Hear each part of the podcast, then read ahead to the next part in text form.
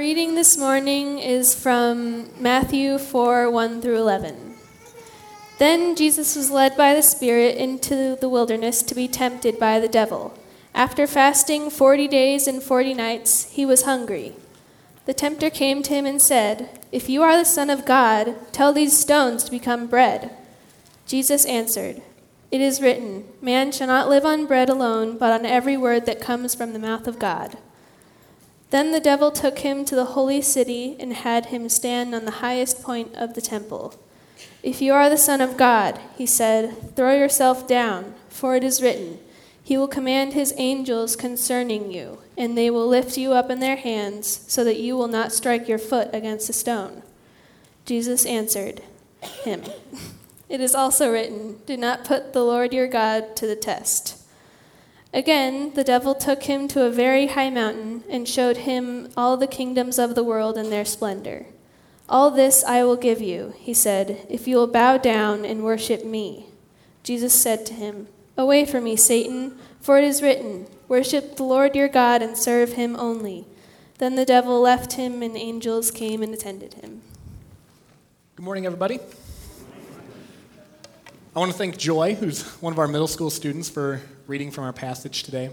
We're going to be in Matthew 4, 1 through 11, so feel free to follow along on your mobile devices, or you can use the Bibles that are in the seatbacks in front of you. And if you don't have your own Bible, please feel free to take one of ours. We are happy to, to give them to you this morning.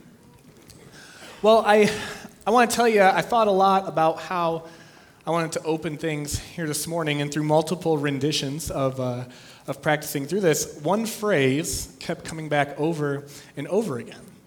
And that phrase is thank you. And you may be wondering, Josh, what exactly are you thanking me for? Well, let me give you some background and explain. You see, 11 months ago, I accepted the offer to come and work here at Parkview. But before uh, I could move here and start working, I had the small task of uh, getting married. And so, August 30th, 2014, my wife Paige and I were married in Fort Atkinson, Wisconsin. Few days later, we were swept away to Honolulu, Hawaii, where uh, Paige lived out her dream of swimming with dolphins. And, uh, and then we, we came back to Rockford, our hometown. We packed up our things, and then we moved to DuPage County. And two days later, I started my first day at Parkview, where we were greeted with a warm welcome and a gigantic hug from our executive pastor, Dave Davis. and since then, we've been off and running. They say that the three biggest transitions in a couple's life are getting married, moving, and starting a new job. so we decided to get them all out of the way in, in one fell swoop. I would be lying to you if I told you that all those transitions have been easy. They've come with their share of challenges. But I can also tell you that as Paige and I have talked about this past year, we have absolutely loved it. And it's been a lot easier than it should have been. And so as Paige and I were talking about what what makes this year so special? Why was it so easy given all those moving pieces? We came to the conclusion that a big part of it was you. And so that's why I wanted to start out by, on behalf of Paige and I by saying thank you. Thank you for taking us out to coffee. Thank you for introducing us to Blackberry Market cinnamon rolls. Thank you for letting us into your home to color Easter eggs.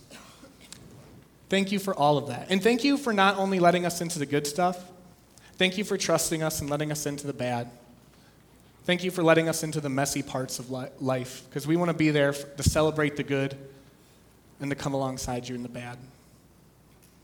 I can tell you after being here for a year that I genuinely love being one of your pastors.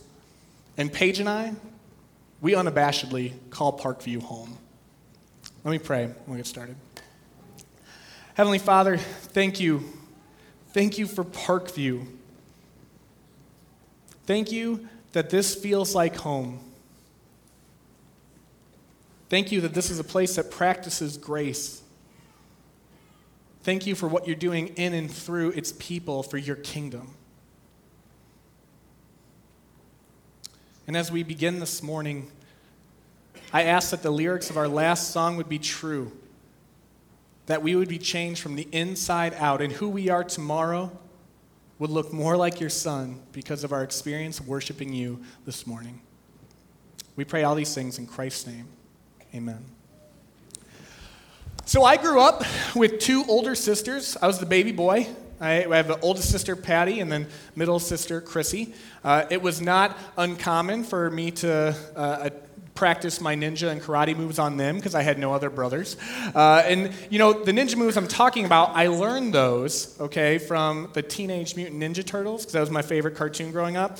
And I'm not talking about the Ninja Turtles that your kids are watching today. I'm talking about the 1980s classic Ninja Turtles, okay? Some of you know what I'm talking about. So if you need a refresher, these Ninja Turtles, there's four walking, talking turtles, okay? They live in the New York City sewers and they fight crime and they know ninjutsu. So it was not an uncommon occurrence in my household for my sisters to be minding their own business and for me to suddenly jump off the highest point possible and attack them with plastic swords with a green mask on. Uh, this scene did not typically end too well for me in my home. But uh, I tell you that because you could imagine my excitement as a seven year old when my parents came to me one day and said, Guys, we're taking a family vacation to New York City. And we're going to visit your cousin, because I had a cousin who lived there and who owned a restaurant. Well, at that point, I had one singular focus. And that was I was going to go to New York and I was going to find a real life Ninja Turtle. Right? That was my mission. Well, there was one day in particular on this trip that lives in infamy in my family. See, we were at my cousin's restaurant one night and uh, we stayed till close and we were enjoying the company of family and food and friends and uh, as we were getting ready to leave you know we were, we were packing up our things and if you're a parent you know this you're in new york city it's late it's evening you're kind of unawares of where all your kids are right? You're counting and my mom's going patty chrissy josh patty okay we got them all. So we all gather up and we head out of the restaurant my cousin locks up and we walk down the sidewalk so at this point, as my dad retells this version of the story, and this story lives in infamy in the Afram household, uh, we were walking down the streets of New York City at night, and my father looks down at his right where his seven year old son should have been, and I am there no longer. And so, what was supposed to be and was a calm scene turned into a scene of panic because my parents thought they were reliving the events of Home Alone 2. And uh, they, they legitimately thought, I just lost my son in New York City.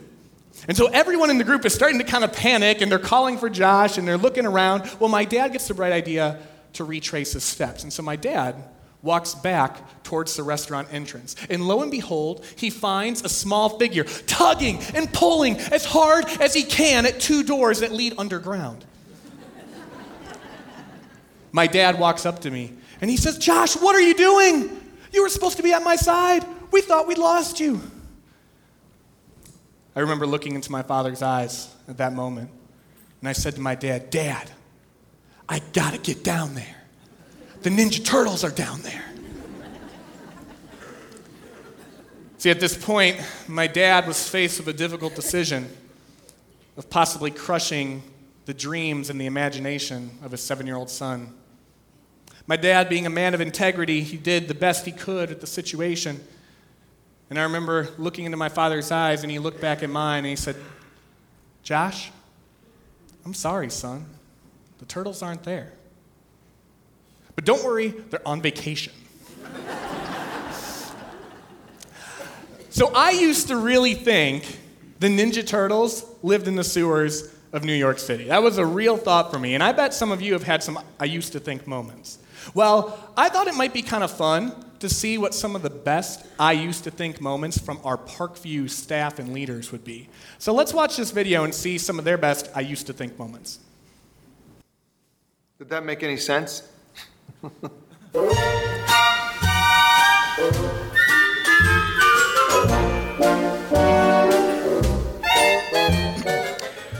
So I used to think that when I did this, my eyes would get stuck that way. I thought I used to think my knee was on my leg elbow. When I was a kid, I really thought my dog Joe did go to the farm. I used to think from the ages of three to seven that every year this was going to be used to pull out my belly button. Yes, my friends, it is a corkscrew. I used to think shrimp were supposed to be crunchy. Then I found out that you're not supposed to eat the tails. I used to think that the Salvation Army was an actual branch of the military. I thought my mommy's kisses would make my hours go away, and I thought my mommy's kisses would make me stop crying, but they don't. I'm a child of the 80s, and I do believe that the 80s is the best decade of music known to man, but I often mess up the lyrics. And so the Paul Young song, Every Time You Go Away. Every time you go away. I used to think the lyrics were, Every time you go away, you take a piece of meat with you. I used to think that Roosevelt was called Roosevelt. I used to think cruise control meant the car drove itself. So when I was a kid, I used to think that the tooth fairy was stupid for giving money for used teeth. I, I just didn't understand that. In fact, I still kind of think it's stupid. My dad said he could breathe underwater. I thought he did, but he really didn't. I used to think when I was younger that if I swallowed my gum, it would make all my organs stick together. That's not true, right? I used to think that the Christmas Carol Winter Wonderland said, what was the line? In the meadow, you can. In the meadow, you can build a snowman and pretend that he was Parse and Brown. And that's mine. I thought that he said um, he was coarse and brown. Coarse and brown. Coarse and brown? Mine was Parson Brown. No, not Parson Brown. Parse and Brown. Who's Parse and Brown? when I was little, I used to think that the hymn Bringing in the Sheaves was actually bringing in the cheese. And I stood there as a five year old proclaiming, Bringing in the cheese, bringing in the cheese, we will all rejoice when bringing in the cheese. Okay, so I'm new here. Is it Schmale? Is it Schmally? Schmally? I used to think it was called Schmale, but then I realized it's Schmally. It's Schmally. Anyone who says Schmale is weird. No, it, Wait, is it Schmally? is it Schmale or Schmally? Schma. Sh- sh- It's small. It's it's Shamali. Sh-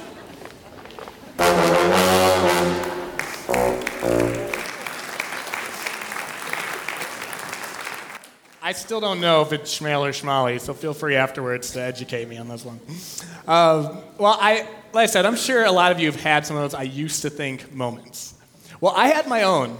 As, we, uh, as I was preparing for this uh, scripture that we're reading today, Matthew 4 1 through 11, which talks about Jesus' temptation, you know, when I grew up listening to teachers tell this story, there were two applications. It was memorize scripture, because that's what Jesus did, and resist temptation, because that's also what Jesus did.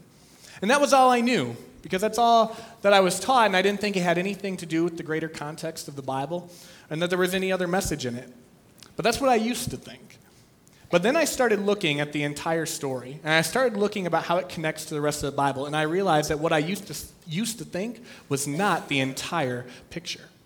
So we're going to unpack that today, but before we dive further into Matthew 4, we need to understand more about the author and its audience because it's going to shed some light on the text for us this morning.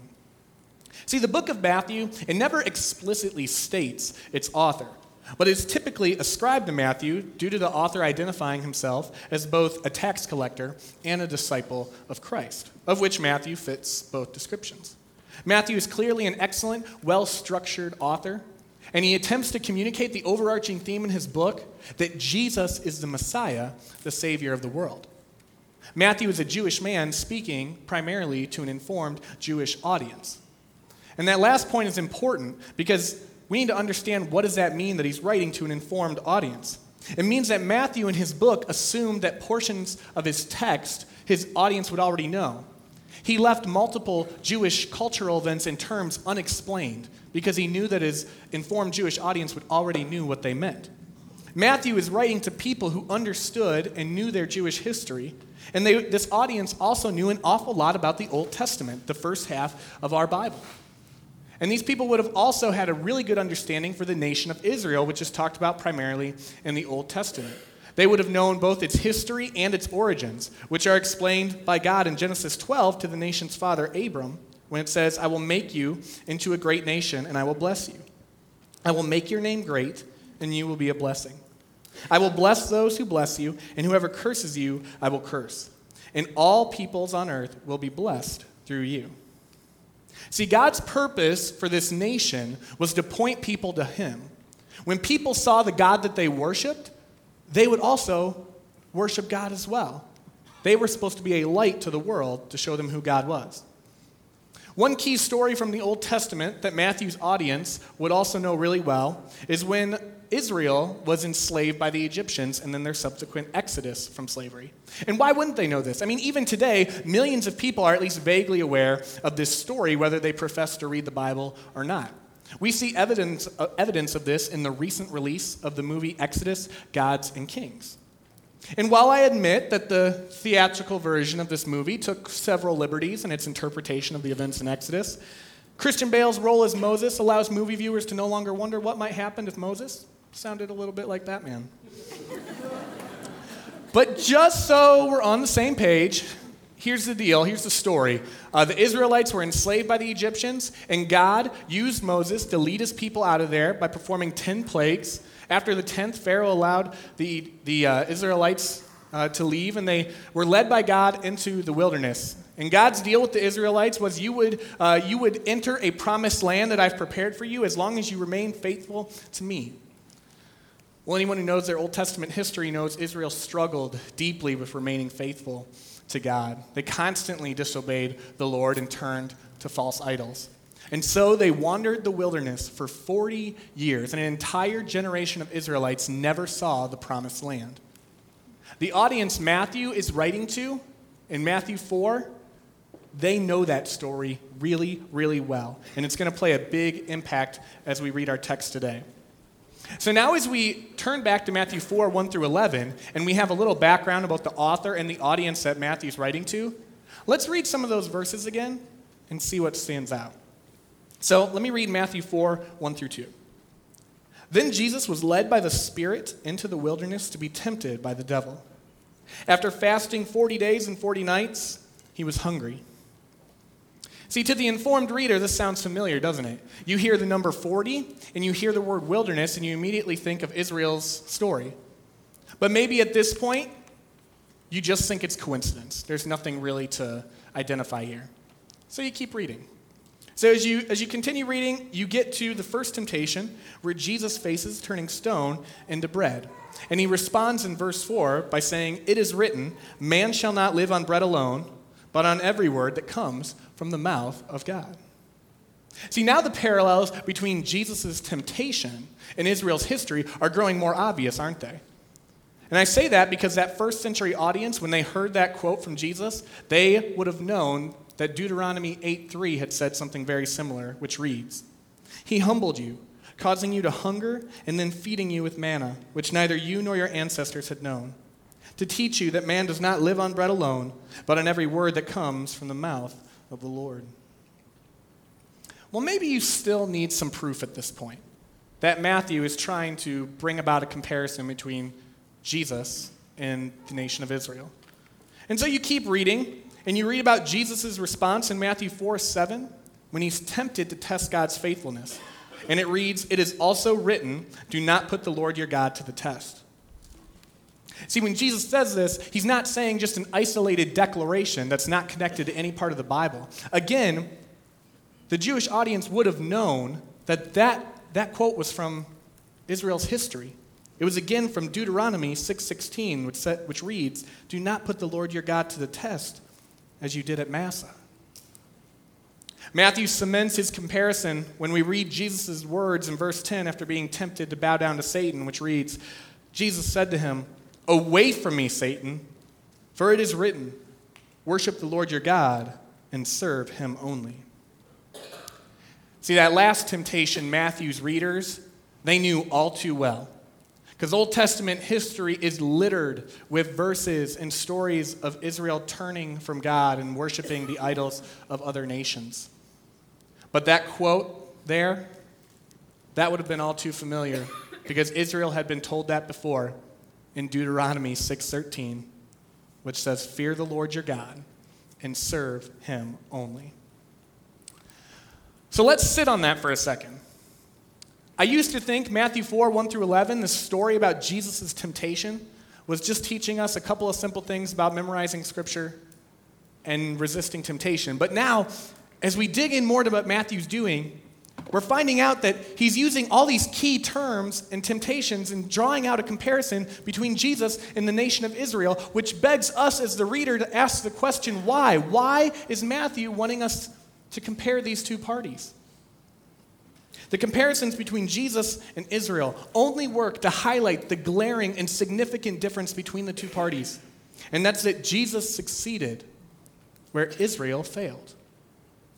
See, whether it was dealing with material possessions, testing God's faithfulness, or worshiping other gods, Jesus was obedient and succeeded at every point where Israel proved faithless.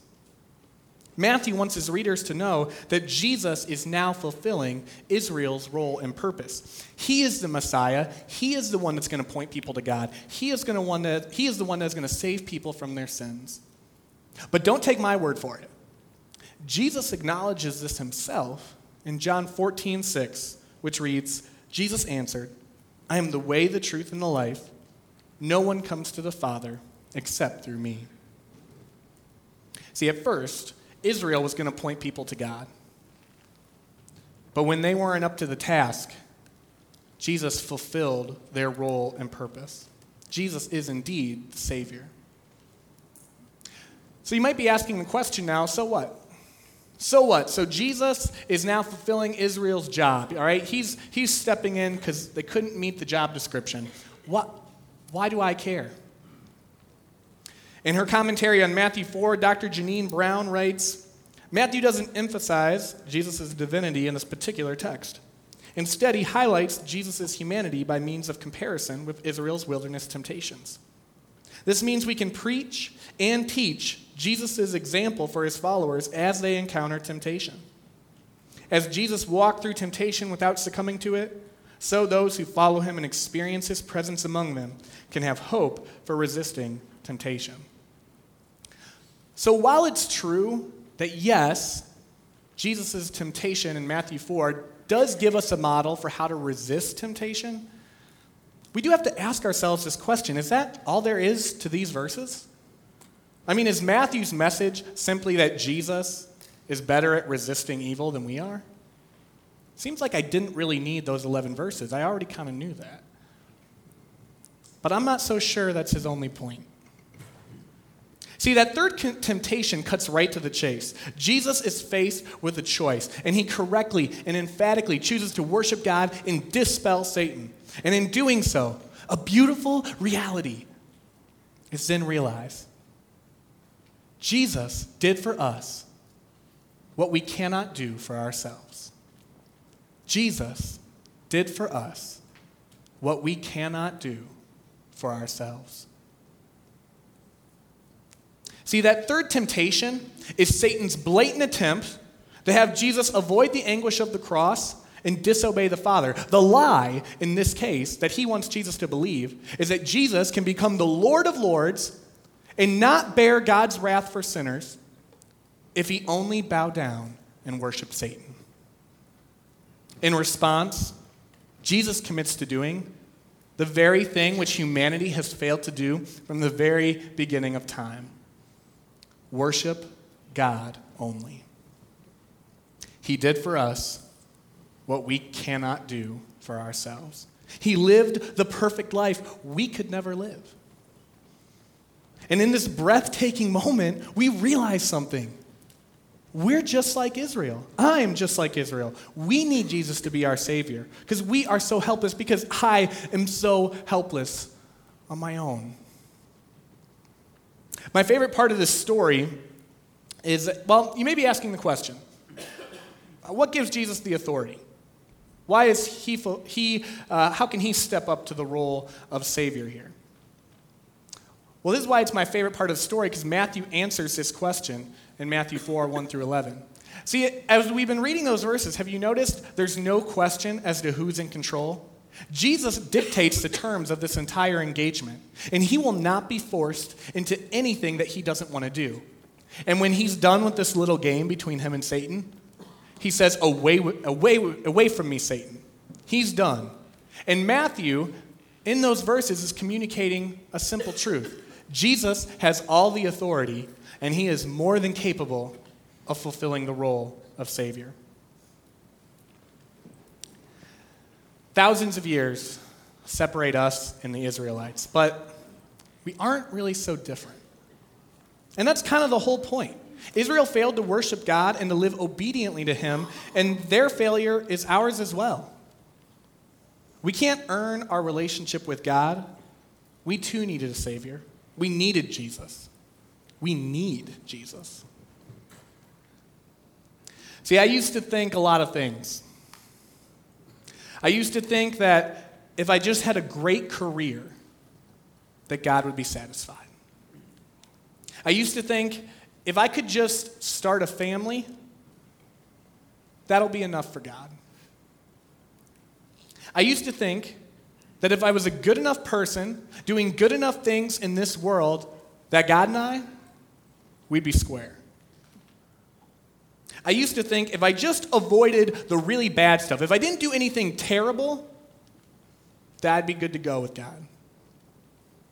And I don't know, maybe you used to think some of those same kind of things, but here's the problem it's all stuff that we do, and it will never be enough. It will never be enough to make us right with God. But you, me, all of us are called to live in the incomprehensible truth that Jesus is the Messiah. And he has already done for us what we cannot do for ourselves. Let me pray. God, thank you for Jesus. Thank you that in our hopelessness, you gave us hope. Thank you that in our desperation, Jesus' life, death, and resurrection gave us hope, gave us a way to be part of your kingdom and part of your family. And I pray that that reality, the reality that Jesus has already done for us what we cannot do for ourselves, I pray that each of us would come to, come to grips with that reality this morning. So this morning, I just simply thank you, God. Thank you for Jesus. We pray these things in Christ's name. Amen. So, a few weeks ago, um, our middle school group went to Six Flags Great America for a trip, and that's an amusement park in Chicago, Illinois. And uh, a few of the leaders and students, we were, uh, we were watching from outside the line as two of our students boarded the giant drop. And the giant drop is a long tower, and they take you up and they just let you go, thus the name Giant Drop. And so as we were as we were watching two of our students board, there's a, each row has four seats, and they got into their seats, but I noticed at the end of their row there was a kid who looked a little too short for the ride. Well, the Great America employee noticed this, and he walked over and he unbuckled the kid from his, from his seat and he brought him over to this pillar. At this pillar, there was a red line that started at the floor and went all the way to about here. And then there was a green line that went all the way to the top. And the idea is if any part of your body hits the green line, you're tall enough to ride the ride. But if you can't reach the green line, you have to exit the ride. And so they, they put the kid with his back to the pillar, and the employee measured, and by the very last hair on his head, the kid was able to ride the ride. He was just tall enough, and so they let him go uh, and get seated and buckled in. But I bet some of us feel that way. I think a lot of people think about God that way and resonate with that kid, thinking, Am I, do I measure up? Am I tall enough for the ride? Have I done enough good that God could love me? But here's the truth there is not enough good we can do to earn that relationship with God. But in the life, death, and resurrection of Jesus, He has already done for us what we cannot do for ourselves. And so today, if, if this is just making your wheels turn hearing this about Jesus, or, or you want to flat out just make a commitment to Jesus for the first time, I want to invite you after our service just to come up and talk to some of our staff because we would love to have that conversation with you. For the rest of you, if you're, uh, we'd love to see you back here next week. Uh, we're going to continue our summer series on circles of influence as we hear from people and ministries from around DuPage County and around the world, and we get to see what God's doing uh, in and through the people of Parkview. So we hope you'll come back and get excited about what God's up to around here. Uh, let me pray for you, and then you'll be to go. God, thank you Thank you for Jesus. Thank you for the same power that allowed Jesus to live a perfect life and die on the cross and rise from the dead. That same power can exist in us. But I pray again that the reality of knowing that Jesus has already done for us what we cannot do for ourselves would resonate with us as we leave today. And we, we would be different tomorrow because of our experience with you this morning, God. We pray all these things in Christ's name. Amen. Thank you guys for coming. We'll see you next week.